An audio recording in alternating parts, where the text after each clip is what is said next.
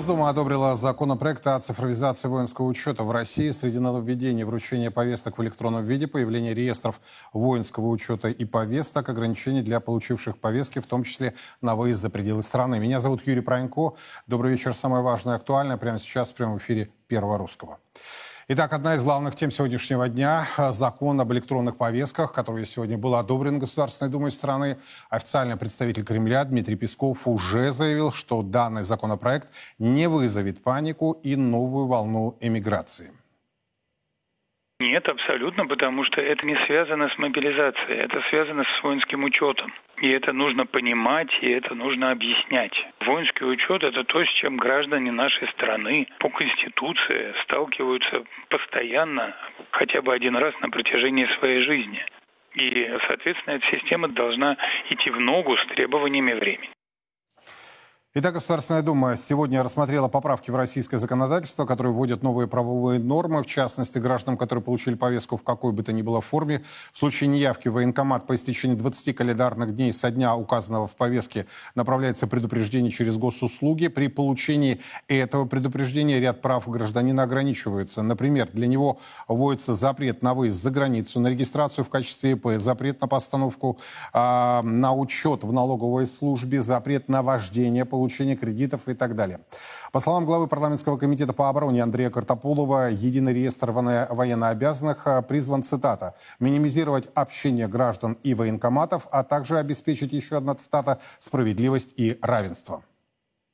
Уважаемые коллеги, Комитет по обороне законопроект поддерживает и рекомендует Государственной Думе принять законопроект во втором чтении в редакции таблицы поправок номер один – Организация воинского учета будет осуществляться военными комиссариатами с использованием государственного информационного ресурса, в котором будут отражаться сведения и данные о гражданах, необходимые для актуализации документов воинского учета. В случае принятия проекта во втором чтении мы предлагаем принять федеральный Добавь закон в целом. Все необходимые документы для этого подготовлены, права экспертиза проведена. Уважаемые депутаты, прошу поддержать.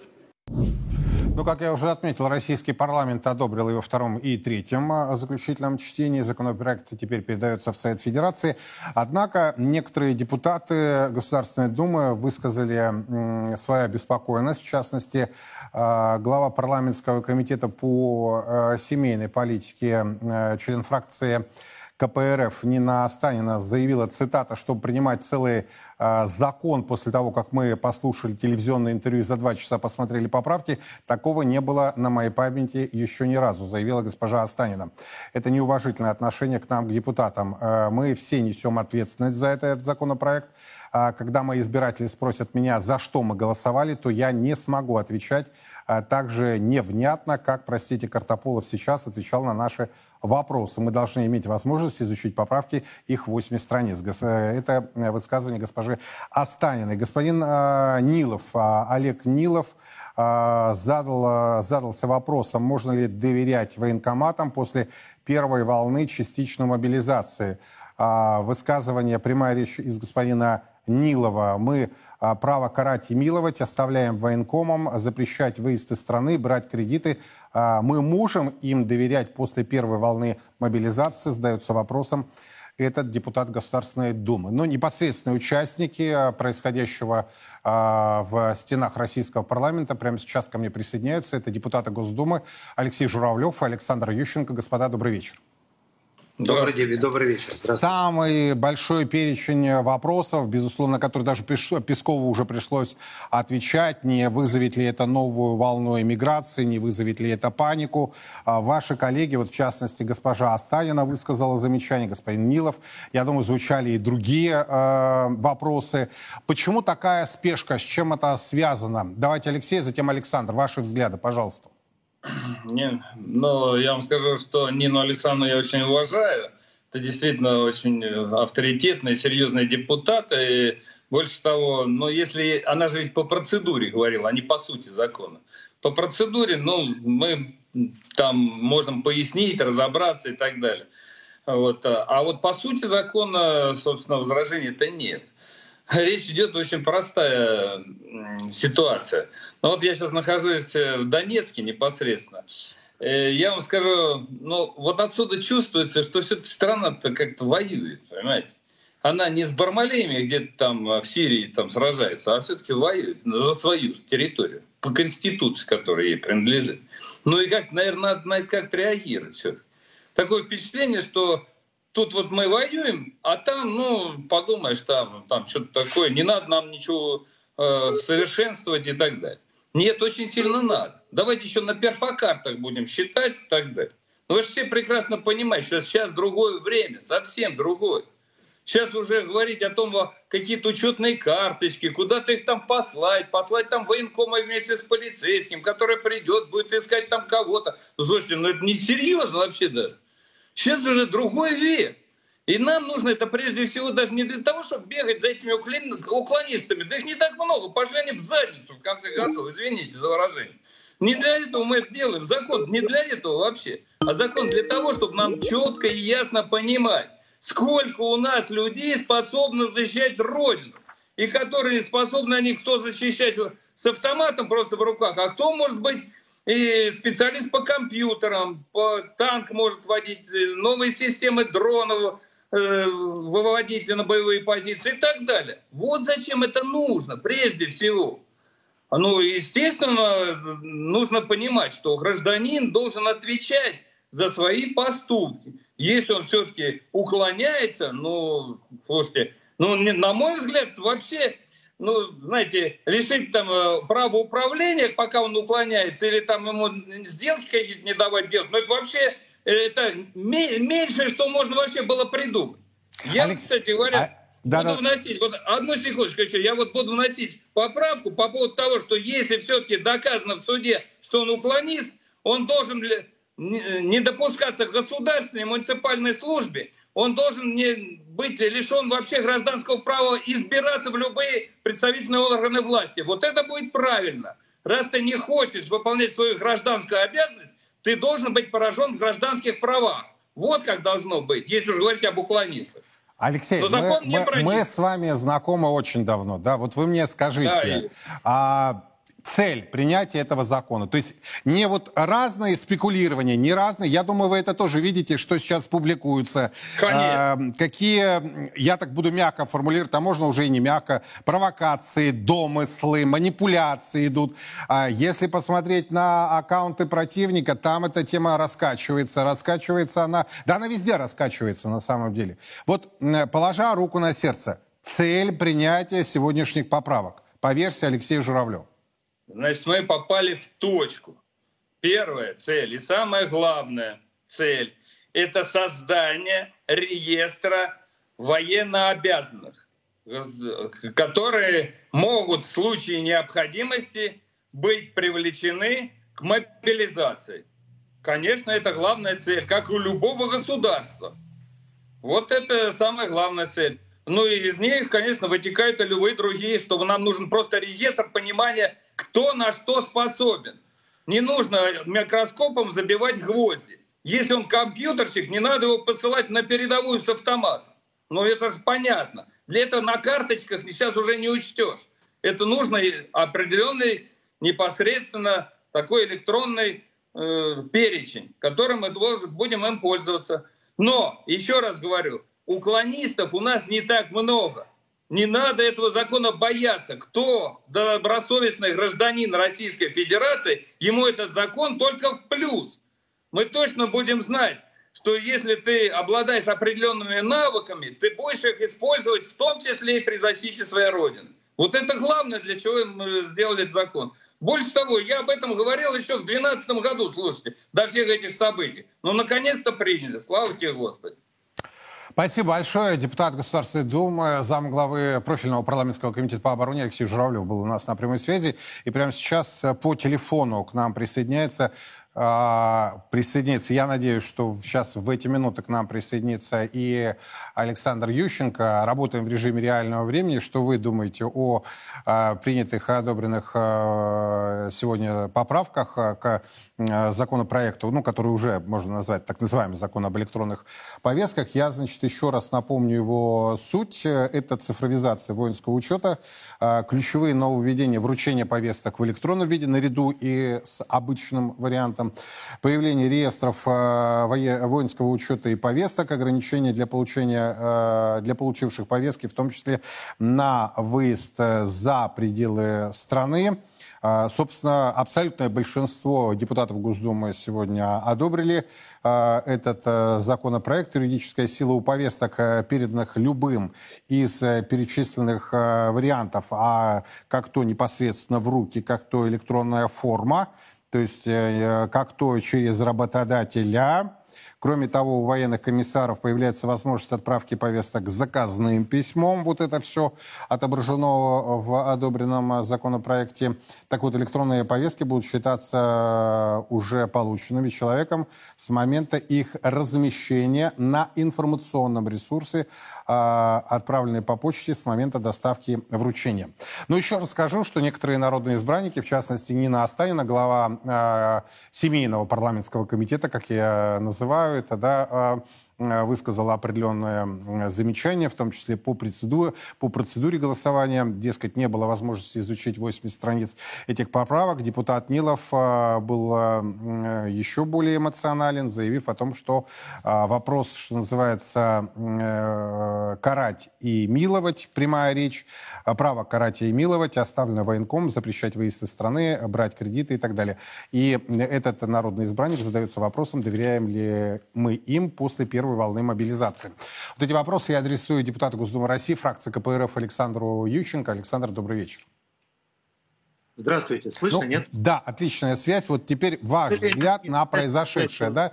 Потому что вопросов, в том числе со стороны ваших коллег, я имею в виду фракции коммунистов, э, были озвучены, в частности, вот э, Нина Останина целый перечень э, выкатила, уж простите за жаргонизм вопросов, в том числе по поводу того, что ей придется отвечать, я ее цитирую, когда мои избиратели спросят с меня, за что мы голосовали, то я не смогу отвечать так же невнятно, как это делал э, господин Картополов, отвечая на наши вопросы. Это была цитата. Александр, ваш взгляд? Ну, а все, собственно, права э, не наставлены. Понимаете, тут дело в том, что у меня двоякое ощущение после приятия этого закона. В первую очередь, с одной стороны, он нужный, да, и мы согласны, что э, на сегодняшний день те те прорехи, которые были, показали проблемы с, военкоматом и с мобилизацией, которые показали в сентябре. Понятно, что нужно что-то делать, действительно. Но с другой стороны, при этот закон, который был принят, напомню, в 2018 году, его вытащили и очень быстро, почему-то без поправок просто внесли его. И, по большому счету, единственный первый раз, когда мы приняли закон практически после телевизионного выступления э, Андрея Картополова. То есть мы сначала вы видели эту подготовительную работу где-то неделю назад. А, тот же Картополов, тот же еще там представители Единой России говорили, что по госуслугам нельзя. Так, проблема со связью. Сейчас, я надеюсь, э, мы все-таки сможем восстановить связь, потому что очень важно понять размышления э, представителя крупнейшей оппозиционной фракции, э, каковой является фракция КПРФ, и Сейчас а, э, мы работаем в режиме реального времени. В Москве 18 часов 13 минут. А, тема, которая действительно сейчас э, самая резонирующая. Э, масса идет комментариев. Еще одно нововведение, исходя из принятого закона, пока только нижней палаты, впереди верхняя палата и подпись президента. Это реестр воинского учета. Он будет содержать личные данные военнообязанных, включая место проживания и а, военную учетную специальность. Информация в реестр будет поступать а, со смежных государственных ресурсов автоматически. Сведения будут предоставлять а, Федеральная налоговая служба, МВД, ЦИК, Минпросвещение, суды, медорганизации, соцфонд. На основании реестра воинского учета создадут, э, создадут реестр повесток. Доступ э, к нему граждане получат через личный кабинет э, в самом реестре, через портал госуслуг или МФЦ. Но вот, к сожалению, пока не получается связаться с Александром а, Ющенко. Я надеюсь, хотя бы мы по телефону сейчас с ним сможем связаться. То есть в главную мысль, которую Александр уже успел высказать, это, собственно, та спешность и срочность, э, с которой э, принимался законопроект. Александр, ну давайте по телефону тогда с вами общаться. Значит, спешность, да, вот первый нюанс э, в принятом законе. Угу. Мы категорически просто, естественно, перед началом э, заседания, могу сказать, что перед началом государства 12 часов еще он и не было. Именно поэтому, э, соответственно, наши представители предложили, давайте мы обсудим его широко открыто, потому что ну, куча всяких вопросов, которые не все точки надо и порасставить. Поэтому предложили его как-то там перенести, раз текста нет. Э, хотя сказали, что по техни... из-за технического сбоя э, текста в базе текст законопроекта получился, появился в 13.30. А в 14.30 его уже рассматривали. Поэтому, соответственно, вот по форме а, принятия у нас, конечно, были вопросы. Именно поэтому Останина так эмоционально высказала, потому что, ну, понятное дело, точно так же вот вы меня спрашиваете, что, как он будет работать. Мы, я точно так же увидел, как вот, э, соответственно, и вы в средствах массовой информации. Поэтому, понятное дело, да что же у нас сегодня со связью такое происходит? Ну, вот, к сожалению, видите, это человек э, стойкий, а вот связь может и техника нарушаться. Нет, не получается. А, спасибо большое. Александр Ющенко был у нас на прямой связи. Но, собственно, по процедуре были вопросы. Кроме того, как э, Александр подтвердил, э, по исполнению э, также они могут возникнуть. Что ж, Царьград будет внимательно следить за развитием ситуации, в том числе и с вашей помощью. Подробности обязательно последуют и в наших эфирах, и на официальном сайте Первого Русского. Еще одно резонансное заявление сегодняшнего дня. Спецслужбы Украины и их западные кураторы развернули идеологическую и вербовочную обработку российских граждан. Прежде всего, молодого поколения. Такое заявление сегодня сделал директор ФСБ Александр Бортников на заседании Национального антитеррористического комитета. По его данным, с начала спецоперации молодежь активно вербуют для участия, цитата, в диверсионной террористической и экстремистской деятельности. В условиях специальной военной операции украинские спецслужбы и их западные кураторы развернули целенаправленную работу по вовлечению российских граждан, прежде всего молодого поколения, в диверсионную, террористическую и экстремистскую деятельность. Не ослабевает усилия международных террористических организаций по радикализации молодежи прежде всего на территории Северного Кавказа. По-прежнему серьезную угрозу представляет деятельность деструктивных сетевых сообществ, ориентированных на, несовершеннолетнюю аудиторию и пропагандирующих культ насилия и иные формы общественно опасного поведения. Особое внимание необходимо уделить формированию организационной основы противодействия идеологии терроризма и неонацизма в молодежной среде на территории новых субъектов Российской Федерации. Идем дальше. Сегодня в стенах российского парламента был представлен доклад расследования по деятельности биолабораторий на Украине. Все подробности прямо сейчас. Военно-биологический проект США на Украине сегодня и лаборатории – это Манхэттен-2. Это разработка оружия нового поколения, оружия массового поражения. Поставить знак равенства между ядерной программой США времен Холодной войны и работами, которые Пентагон проводил на Украине сегодня, позволяют несколько томов парламентского расследования. В 1991 году, сразу после распада СССР, Министерство обороны США запустило вообще мощную программу, названную сенаторами их именами «Нано Лугара». Это был абсолютно срочный закон, и это отвечало жизненным интересам Америки. Наша безопасность была поставлена на карту. Мы не хотели, чтобы российские ученые переехали в Северную Корею, Иран, Ирак или Ливию. Именно к этому, по моему мнению, шло дело.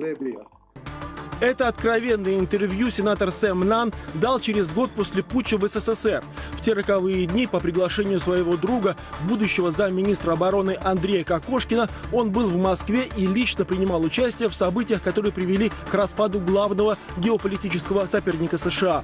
Путч разделил страну на секторы, и, судя по докладу Ирины Яровой, Украине была уготована особая роль.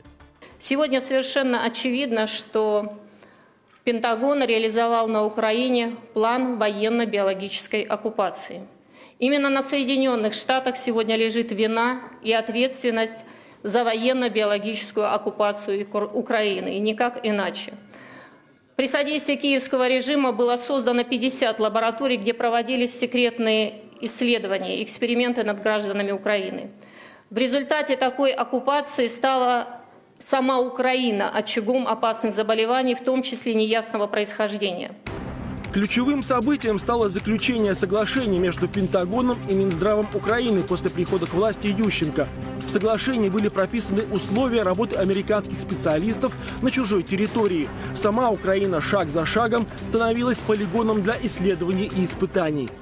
Всем военным специалистам именно для этого был представлен полный иммунитет. Но самое ужасное – что все, что они собирали на территории Украины, что их интересовало, это биогенетические материалы, вирусы, патогены, они отправляют диппочтой для того, чтобы скрыть от общественности и на Украине, и в Соединенных Штатах, и от всего мира. А что же они отправляют в биолаборатории Пентагона, высокотехнологичные, и что получают обратно? По сути, посольство США на Украине начало работать как выездной офис Пентагона. Парламентская комиссия пришла к выводу, что кроме военных целей Пентагон с помощью своих лабораторий давил и на экономические рычаги. В странах, где по неясным причинам вспыхивали заболевания скота и животные шли под нож, появлялись американские поставщики.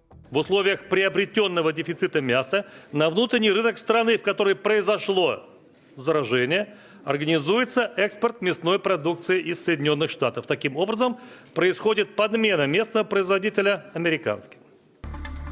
Парламентарии установили, что Пентагоном проводились исследования двойного назначения в обход международных договоренностей. Однозначно доказано, что так называемые украинские проекты ЮПИ прежде всего направлены на изучение потенциальных агентов биологического оружия, а также экономически значимых инфекций, имеющих природные очаги. Сегодня же Ирина Яровая рассказала журналистам о конкретном факте биологического терроризма украинских нацистов, который произошел на территории Луганской школы. Там были разбросаны э, копии поддельные э, купюр денежных, которые были заражены штаммом азиатского туберкулеза, высокорезистентного. Экспертиза, которую мы провели, подтвердила, что данные купюры могли быть заражены исключительно в лабораторных условиях. Что на этих купюрах даже после двукратной обработки оставался живым штамм азиатского туберкулеза. Еще в начале работы парламентская комиссия отправила приглашение заместителю госсекретаря США Виктории Нуланд с предложением рассказать о деятельности американских биолабораторий на Украине. Сегодня Вячеслав Володин поручил депутатам пригласить в Госдуму посла США Лин Трейси в связи с отсутствием ответа. Приглашайте посла Соединенных Штатов Америки и спрашивайте с него. Пускай отвечает. Заявку сюда Нуланд – Пускай она отвечает перед комиссией, перед представителями народа. У них на словах одно, на деле другое.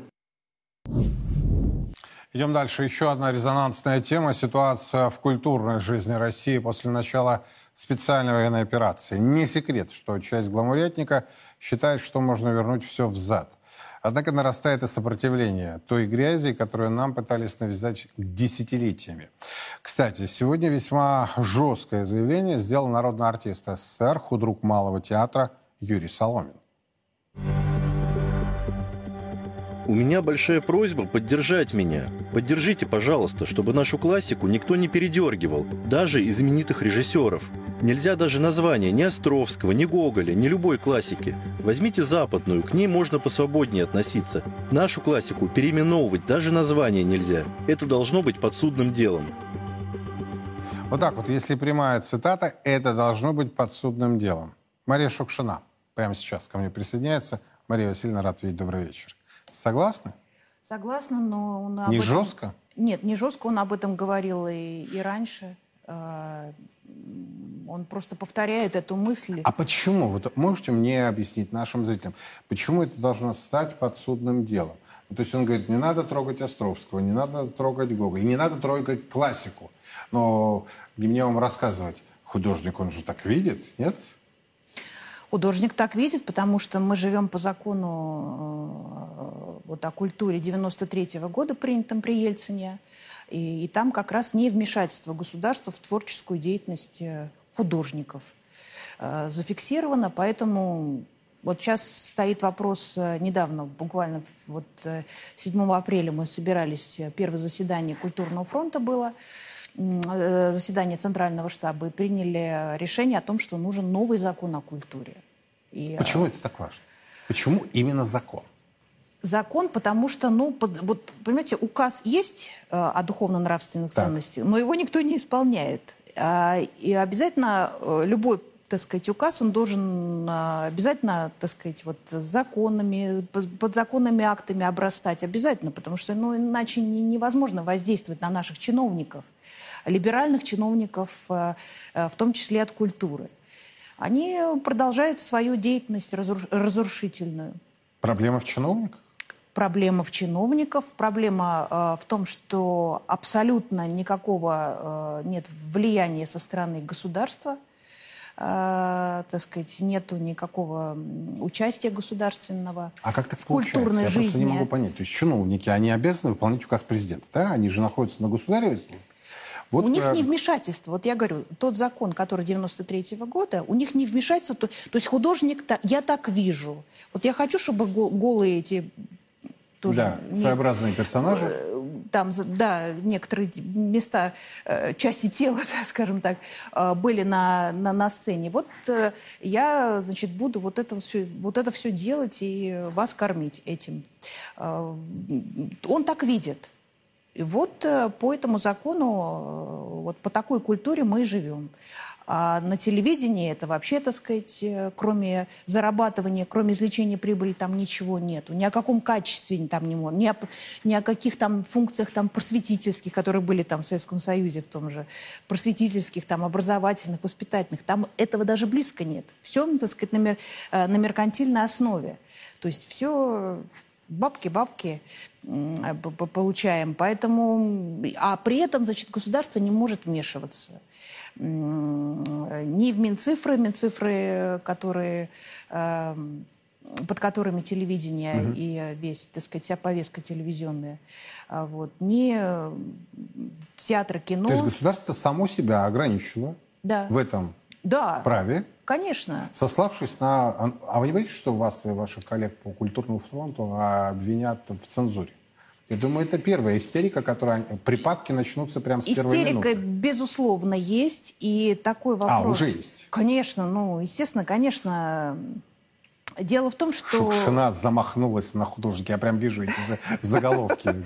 Не, ну мы все замахнулись. Там, слава богу, уже не Шукшина, а там культурный целый фронт э, создан. И э, об этом... Можете назвать коллег? Да, там Андрон Кончаловский выступал, э, который просто негодовал по этому поводу. Кончаловского сложно будет обвинить э, да, в Да, да, Дугин выступал. Угу. Ну, ну, многие выступали.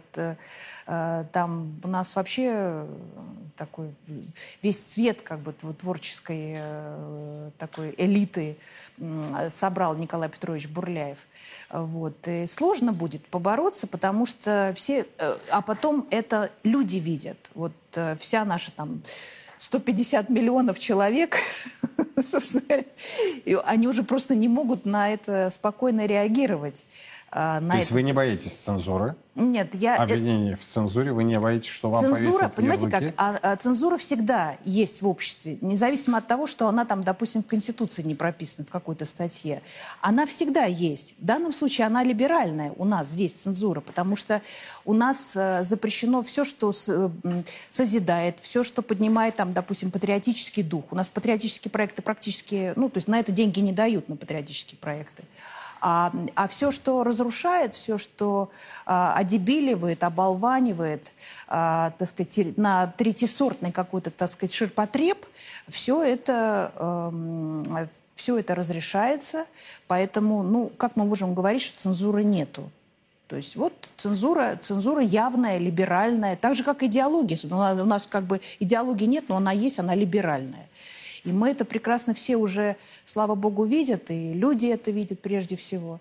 А, вот. И вот в, это, в этом какой-то политике двойных стандартов мы продолжаем жить, и в этой волжи а, и, задых... и, в общем-то, конечно, люди задыхаются в этой лжи, в этой несправедливости.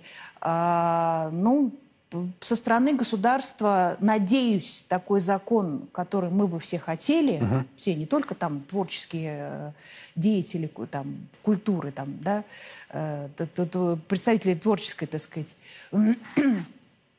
сообществ, вот, но и люди э, поддержали бы такой законопроект, и туда входит, в культурный фронт входят очень многие депутаты и разных фракций и зам, вице-спикеры э, входят. Э, поэтому, ну, как бы есть надежда, что поддержат. А э, не думаете, что это может превратиться... Нет опасений такого, что это превратится в очередной просто бюрократический орган? Вы знаете... Кое-кто будет решать просто свои вопросы. Ну, я думаю, вы понимаете, о, да, чем я конечно, говорю. это самая большая опасность, что это опять будет все... Бюрокра... Все это может как бы стать, но просто те люди, которые э, все-таки входят в состав они прекрасно видят э, разницу между забалтыванием вот, бюрократическим угу. И э, действительно вот э, того, что мы хоте, хотели бы получить э, от культуры, то есть вот вернуть ее функцию, вот я говорю, просветительскую культуру, так сказать, воспитательную, просветительскую прежде всего, потому что ну, мы видим, в каком ужасающем а, положении находится молодое поколение. А, вот. И как раз Андрон Кончаловский об этом говорит, об интернете. Он, ну, понятно, что uh-huh. молодые не смотрят телевизор, его смотрит более там взрослое поколение, но молодые все в интернете, ТикТок, вот, и Дани Милохина и так далее оттуда не вылезают, поэтому, э, конечно, вся вот эта педерастия и там э, геи вот эти все и так далее, все там. И все наши дети это смотрят. И жесткая цензура просто она необходима. Хотя бы вот на этом поле. Начинать надо с интернета, если мы говорим о наших детях.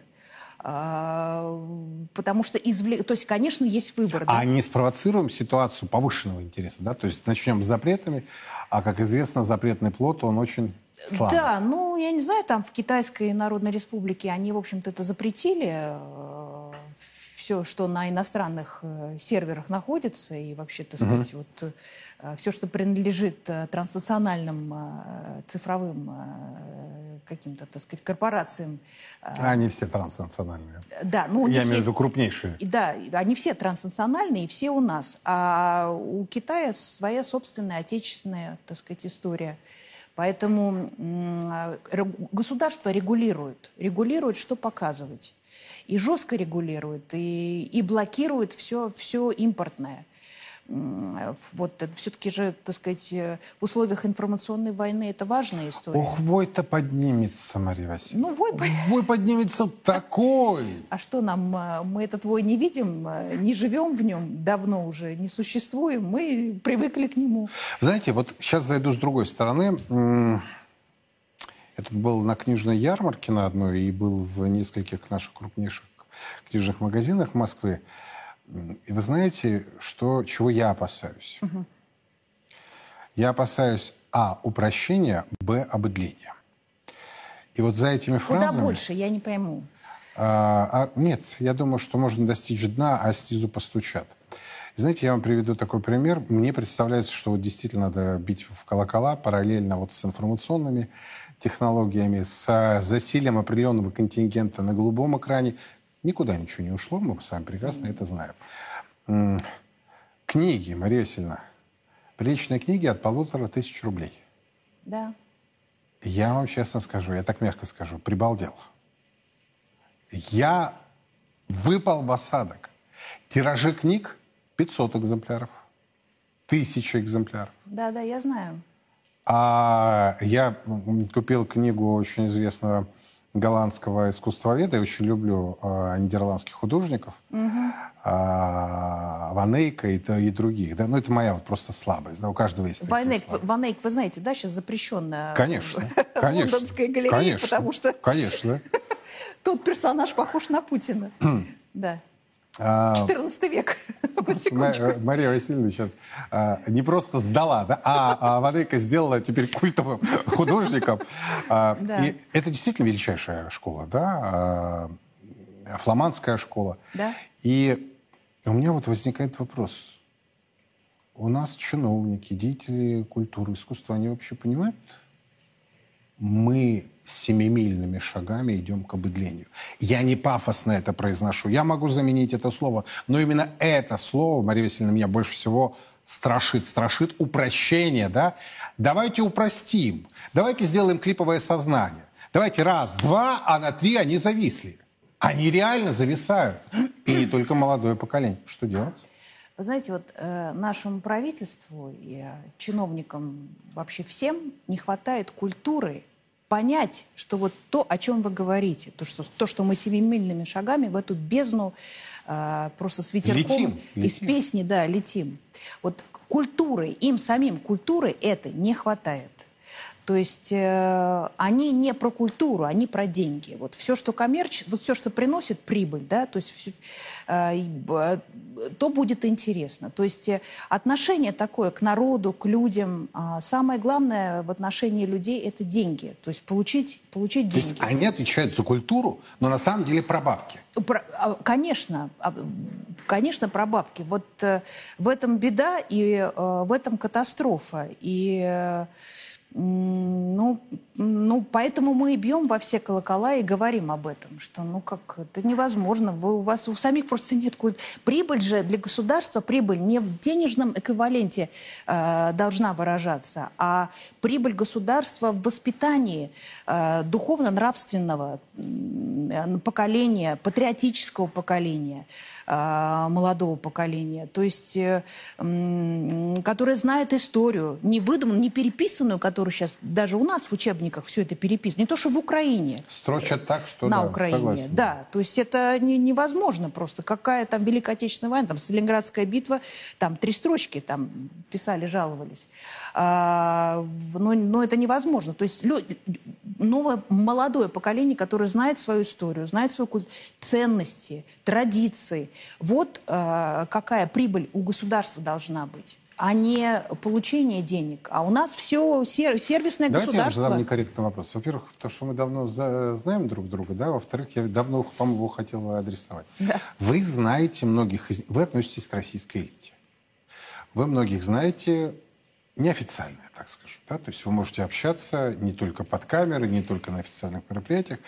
Но вот обсуждая с коллегами, что они вам говорят, они вообще осознают, понимают, в каком в какой органике мы находимся? Э, коллеги все понимают. Вот, вот когда э, нет софитов, камеры, всего Конечно, остального. нет. Коллеги, я же не с чиновниками-то не общаюсь. Чиновники, э, поскольку, ну, в общем-то, все эти законы выпускают, ну, наша законодательная власть, uh-huh. да, исполнительная власть, а, и это все исполняет. Я с ними, ну, ну вот Николай Петрович тоже депутат, но он прекрасно все понимает. Остальные, я не знаю, я с ними просто не общаюсь, э, я с коллегами. Коллеги все понимают прекрасно. Коллеги все возмущены, э, уже хотят этих чисток, уже хотят, то есть дошли. Интеллигенция, которая всегда была там за свободу слова, э, всегда... Которая всегда так власти на, да, на расстоянии Которая всегда власть на расстоянии. Да. Сейчас они уже сами просто понимают, что э, такое засилие, и просто у людей, э, у кого все-таки дети есть, дети, внуки, ну, невозможно же уходить из жизни и не думать о том, как, что останется после тебя. Ну, есть такие, наверное, но таких все-таки мало, меньшинство вот, все-таки думают о том, с чем, чем останутся наши дети. А наших, дети, наш, наших детей, конечно, э, загоняет в это стоило, вот это цифровое. Вот, и такая, в общем, что, если мы говорим о нации дебилов э, в будущем, значит, мы ее получим. Вот если не будем менять культуру, вообще подход – к телевидению, э, к кинематографу, сколько там эм, этих указов было сколько. С 2014 года указ, указ президента государственной культурной политики эм, и стратегия там национальной безопасности. Все, везде все это есть, все прописано, но ничего не работает абсолютно. То есть, ну, мы, мы не можем, нам нужны конкретные рычаги, конкретные механизмы, чтобы э, принять решение. Вот данный данный спектакль или данное кино, оно соответствует вот духовно-нравственным ценностям или не соответствует? Вот нам нужно вот это вот такую систему фильтров, как бы вот такую морально-этических. Мы же не говорим про политические какие-то, мы говорим про морально-этические э, фильтры. Ну, а встречно могут сказать, а судьи кто? А кто, судьи... кто будет наделен да, э, такими а... серьезными полномочиями? Совершенно верно. А цензор кто в данном случае? Цензор... Сегодня цензор – это либералы.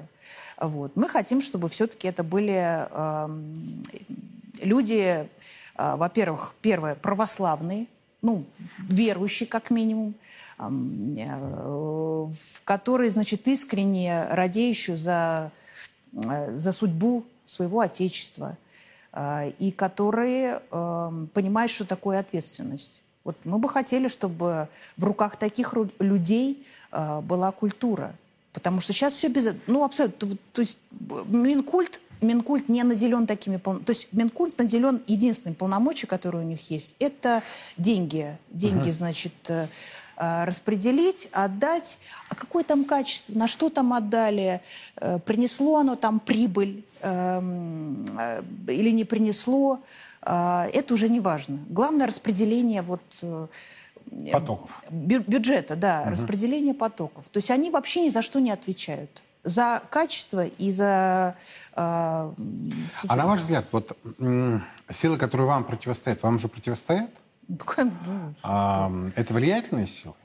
То есть вот то, что мы здесь на Царьграде называем гламурятником. Я тут слышу разные истории про ваших коллег-актеров. Да? У меня волосы шевелятся.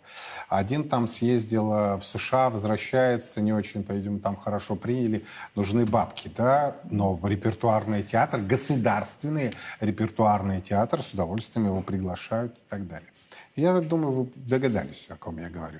И таких примеров масса, да. Кто-то уходит в сериалы, массы молчат. А, а, некоторые известные патриоты, которые до а, прошлого февраля угу. снимали, ну, такие патриотические картины, ну, такие там прямо из ушей патриотизм пер, замолкли, это самое мягкое. Ну да. Мария Васильевна, это проституция, это про бабки это что? Вот я хочу просто откровенно проговорить, поговорить про ваш цех. А, ваш цех же периодически так вот отвешивает, простите, да? То есть у вас такая взаимная идет любовь, там а, Шукшина, Бурляев, вот теперь Кончаловский, да, с одной стороны, а с другой стороны, я тоже этот перечень могу, и вы его знаете. Тут одна дама у нас увольняется, никак не может уволиться. Я, но я уже устал получать тасовки чуть ли не каждый день. Ну, ну я думаю, ну, ну уволилась, нет, приходит опять. Вот теперь она написала заявление. Что происходит? Ну, происходит противостояние, как это, наверное, должно. Обязательно добро со злом, оно всегда вместе сосуществует. Причем к плечу. Это уж точно, дополняя друг друга. Да, дополняя друг друга, да. Ну, вот только уметь отделять зерна от плевел. Мы-то умеем, наше поколение. То есть вы дипломатически уходите? Не, я не дипломатически. я, я не дипломатически. Я хочу, чтобы э, вот наши дети научились бы... Самая важная задача — научить наших детей отделять зерна от плевел.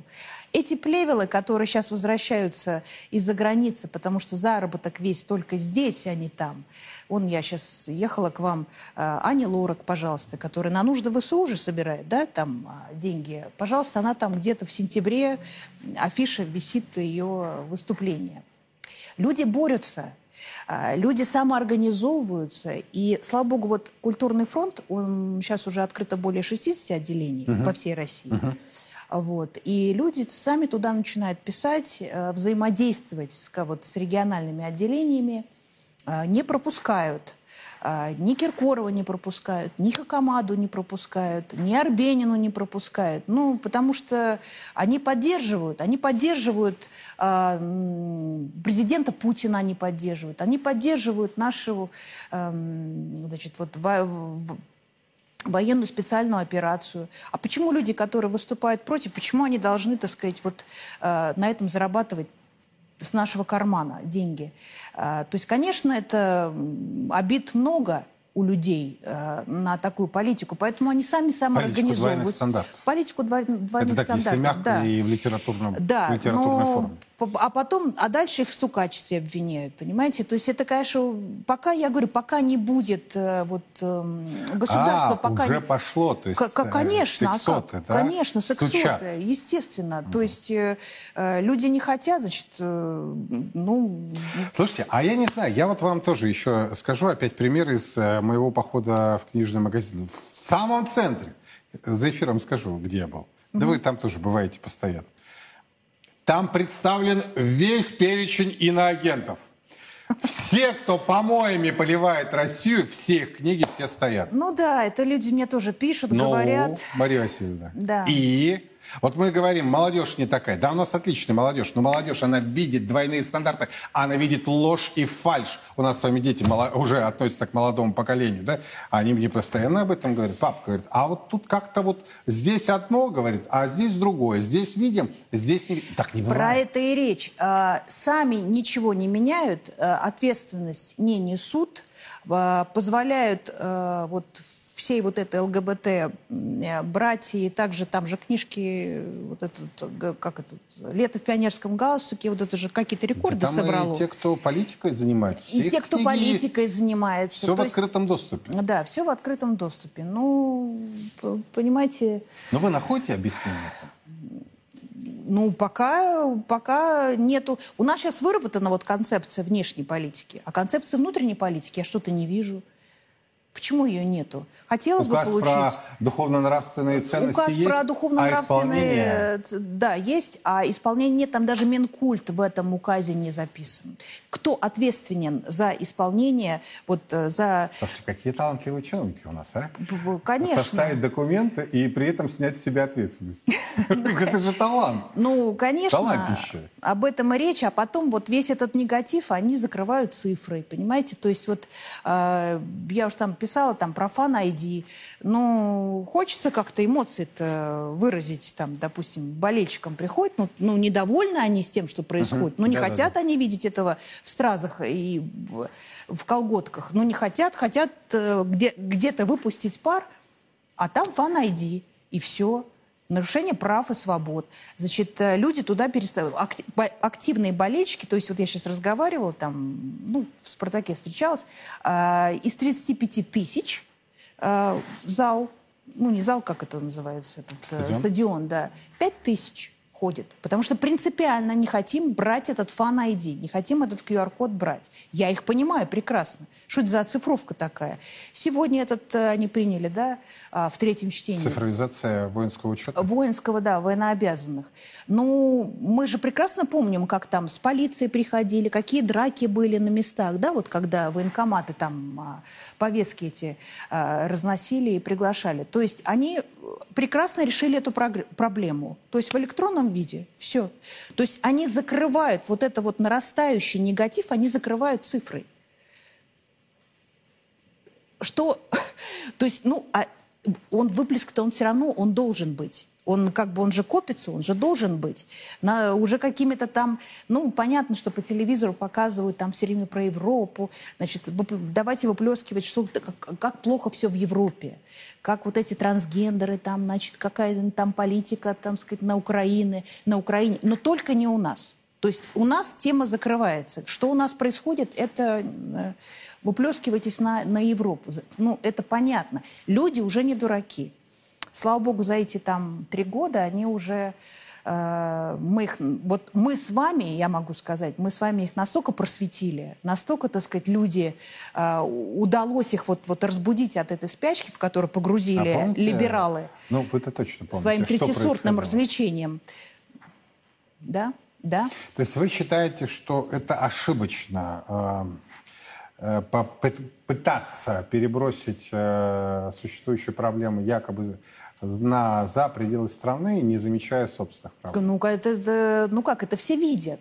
Это все видят, и все об этом говорят, что нам не нужно уже... про- Мы все прекрасно... Что они там умирают от холода, за- за- загибаются от холода. Слушайте, Послушайте, а ну это тоже согласен. невозможно. А, Набиулина на- буквально вот на днях э, да вот буквально, по-моему, вчера я показывал, угу. да, а в стенах, опять-таки, российского парламента делает заявление по поводу цифрового рубля и пенсий, да. Она говорит, не, а, не будет этого, это недостоверная информация. Я смотрю на реакцию людей, не верят. Не верят, конечно. Не верят. Да нет, уже так доверие это, это вообще... серьезнейший кризис. Конечно, это... Отсутствие доверия. Отсутствие доверия. Ну, доверие падает, колоссально падает, потому что все, у всех был подъем. Вот с, с февраля прошлого года у всех все поверили вдруг в изменения. А, вот. Самое страшное, ведь э, как бы мы готовы потерпеть э, всяческие, так сказать, э, эм, там, нужды, там, Э, всяческие там какие-то у нас, э, ну, ну, мы готовы страдать, условно говоря, там, не доедать, страдать, но предательство власти мы не готовы терпеть. То есть мы это не, не можем просить. Мы поддержали власть. А в итоге мы, в общем-то, не видим изменений, которые мы бы хотели в нашей стране. И не потому, что это не происходит, все, что я говорю, это не потому, что я там такая любительница покритиковать. Это все от боли, это все от боли, это все от того, что какая-то... Это все из любви происходит. Вот все, что я говорю, из любви к Отечеству и к людям. Потому что я вижу, как можно это сделать. И как э, либеральная цензура и идеология, которая существует в нашей стране, э, она настроена на разрушение моей страны. И я понимаю, что вот это убрать, и все будет гораздо лучше – но пока у нас э, сверху таких указаний мы пока не видим, пока не чувствуем, пока не видим помощи. Руку помощи нам никто не протягивает. То есть нам говорят, ну сам... Э, вы знаете, даже в 2017 году я видела выступление вот, угу. Путина на Крымском, а, в Крыму это было, там на Всероссийском образовательном форуме, и э, молодой парень, педагог, он спросил, он говорит, а что вот делать с этим деструктивным контентом, который, ну, у нас у всех семьи там, ну, э, это же разрушение там идет семьи по телевизору, а, все заточено на это, на дрязги, склоки, ну, то есть это же не на сохранение семьи не говоря уже там об убийствах, uh-huh. э, преступ, там какая-то, в общем, ну, все, все решается по ножовщиной, а, и, и все эти ш- ш- желтые шоу и так далее. И Путин говорит, да, я понимаю, что вот это вот... Э, э, миллионы людей от этого страдают, и миллионы людей возмущаются, но что мы можем сделать? У нас э, в Конституции не записана статья то есть это может принять, вот эта вся фильтрация, она может принять э, идеологический характер. Поэтому я просто могу что предложить? Единственный способ – это самоорганизация на местах, э, в творческих сообществах. То есть вы сами вырабатываете вот эту вот систему фильтров, э, и давайте вот все вместе, он говорит, там, вот э, представители творческого там коллективов, там, а вот вы, там, вот педагог, и, и руководители СМИ и руководители э, телеканалов. Давайте вместе подумаем. Руководитель телеканалов про бабки. Какое вместе подумаем. Они в этот момент слились с креслом, в которых сидели. Да. Ну, то есть такая утопия. Э, ну, это все вот, все, вот я говорю, потому что как там писали американцы, значит, мы к этому не имеем отношения, к этой конституции, э, поэтому живем по их там каким-то, значит, э, законам э, либерально-демократическим, вот, которые нам совершенно нашей цивилизации не присущи. Вот, поэтому, ну, вот так, такое, да, противоречие, противостояние и двойные стандарты, конечно. И молодые, молодое поколение это видит, возмущается, и, ну, к сожалению... Но вы скорее оптимист, скорее пессимист? Ну, я всегда оптимист, безусловно. Я всегда верю, что проснуться. Вот даже тот же указ, я так радовалась, когда указ об этих духовно-нравственных вышел. А, для меня это радостная весть. Э, несмотря на то, что там нет никакой ответственности, никакого, значит, органа контроля, ничего там нет в этом указе. Он такой чисто декларация. Эм, но сейчас вот мы, культурный фронт сейчас вот будет заниматься выработкой вот этого закона о культуре. Эм, ну, то есть, конечно, оптимист. Я понимаю, что... А потом, а главное, люди. Главное, люди это все понимают, все это видят, уже не спят, уже могут сами противостоять. Вот это для меня самое важное. Потому что все время биться одной, э, ну, э, слава богу, помогаете, вот, э, это очень сложно. А так это поддержка людей. Люди уже сами знают, куда писать. Раньше спрашивали, что делать. Вот я помню, три года назад выкладываешь там какой-то пост, пишешь или говоришь что-то такое. Что делать? Что... Сейчас вопросов нет, что делать. Вообще. Это я вот прям замечаю, поскольку постоянно у меня обратная эта связь. В отличие от нашей власти, ну никакой обратной связи. Ну стена просто нерушимая.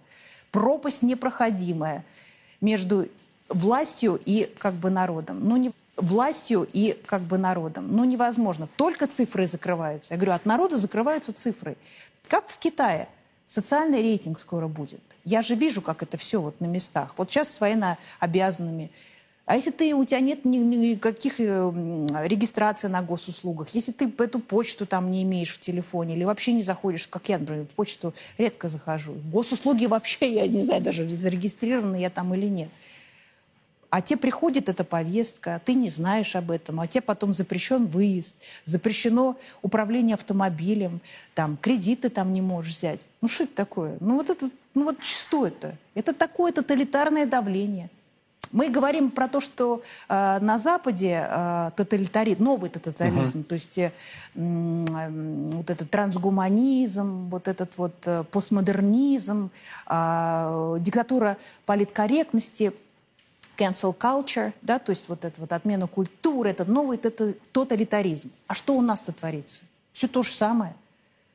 Все то же самое, только под другой, а, под другими оберткой, а, под другой маской, а, ну, как все для вашего там безопасности, вашей там какой-то там блага, ну, как нам говорили. Счастье всенародное во- за счет для этого здоровья, самого народа. да, во время вакцинной этой борьбы, так сказать, против, опять же, против принуждения. Но невозможно. В нашей а, культуре и в нашей религии у нас всегда был у ну, как бы у рус- в русской цивилизации, православной цивилизации, это свобода выбора всегда была. Ну, невозможно нас давить. Китай, да. С Китаем Так, спокойно собственно, можно... сам Господь – это и есть свобода. Ну, конечно, это свобода, любовь, выбора да. между добром и злом, которая всегда рядом. Ты только а, как бы знай, вот, вот отде- отделять зерна от плевел. Вот знай выбирать. Ну, это твой выбор, в конце концов. Никто не, Бог не может давить. Если бы он хотел, чтобы э, все жили на земле, как в раю, это можно было бы сделать, но выбора бы тогда не было.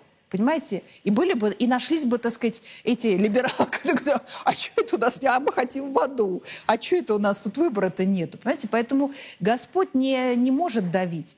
Всегда, он предоставил человеку, своему любимому вот, э, творению, он предоставил этот э, выбор свободный. Сейчас идет э, Страстная Седмица. Впереди торжество торжеств, праздник праздников. А, мы сейчас очень сильно сдерживаем себя, в том числе с Марией Васильевной. Да? Мы бы зажгли бы поярче. Но, тем не менее, все равно вот определенный оптимизм я почувствовал у вас.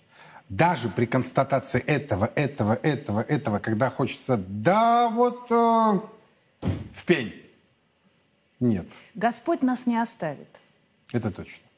Спасибо большое, что нашли время, приехали. Э, Мария Шукшина здесь сейчас со мной в студии прямого эфира. Вы знаете, м, вишенка на торте, что называется. Буквально через несколько минут выйдет э, в эфир моя другая авторская программа, что называется «Добью окончательно». В России предложили провести новую волну приватизации. Все подробности, у кого чешется и в каком месте, в 7 вечера по Москве в программе «Сухой остаток». Ну а мы продолжаем внимательно следить за развитием ситуации. Подробности в наших эфирах и на сайте, официальном сайте Царьграда. Меня зовут Юрий Пронько. Хорошего вам семейного вечера и до завтра.